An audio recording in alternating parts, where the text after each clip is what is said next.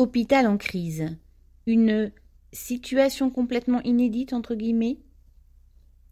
À en croire un représentant de Santé publique France lors du point presse du 2 décembre, c'est une situation complètement inédite entre guillemets de triple épidémie qui percute le système de santé déjà mal en point. En ce mois de décembre, la grippe vient s'ajouter, précocement paraît-il, à une remontée du Covid et à l'épidémie annuelle de bronchiolite, plus virulente que d'habitude selon des spécialistes.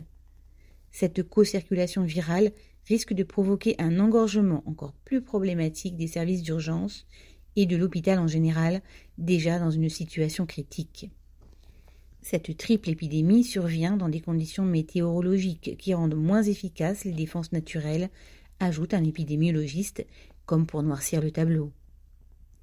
Les autorités de santé, le ministre François Brown reprenant les propos de la première ministre, appellent donc les personnes les plus fragiles à se faire injecter leur dose de rappel vaccinal et à appliquer les gestes barrières dans les lieux très peuplés et lors des futures fêtes de fin d'année, période propice à la transmission des virus. C'est bien le minimum. Mais ce minimum, pour répondre à l'urgence de cette situation complètement inédite, entre guillemets, ressemble fort à un détournement de responsabilité.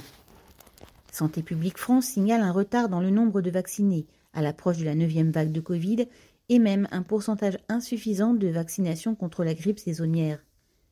Mais la moindre des politiques de prévention serait de rendre ce dernier vaccin gratuit pour tous et même d'obliger les entreprises et administrations à organiser des séances collectives.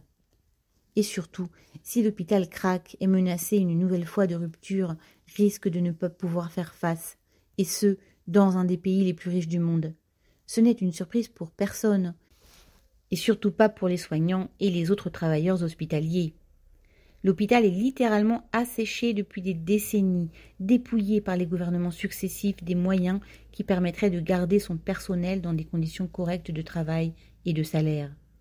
Si des milliers de lits d'hospitalisation manquent, si plus de 4300 ont encore été fermés l'année dernière, c'est essentiellement parce que manquent à l'appel les infirmiers, aides-soignants, agents de service, techniciens, médecins, etc., indispensables à leur fonctionnement. Le dernier budget de la sécurité sociale voté, qui prévoit une augmentation de 4,1% pour l'hôpital, avec une inflation officielle de 6,2% sur l'année, organise donc un déficit supplémentaire où les milliards d'euros s'ajouteront aux milliards qui lui manquent déjà. Où prendre donc de quoi embaucher avec des salaires attractifs, comme disent les économistes? De quoi rémunérer correctement les soignants qui restent, leur permettre de prendre leur congé, diminuer l'insupportable tension, leur assurer des emplois du temps normaux dans des équipes normales? Si l'hôpital vacille mais tient, c'est grâce à la conscience sociale de son gros million de travailleurs et malgré la politique gouvernementale. Viviane Lafont.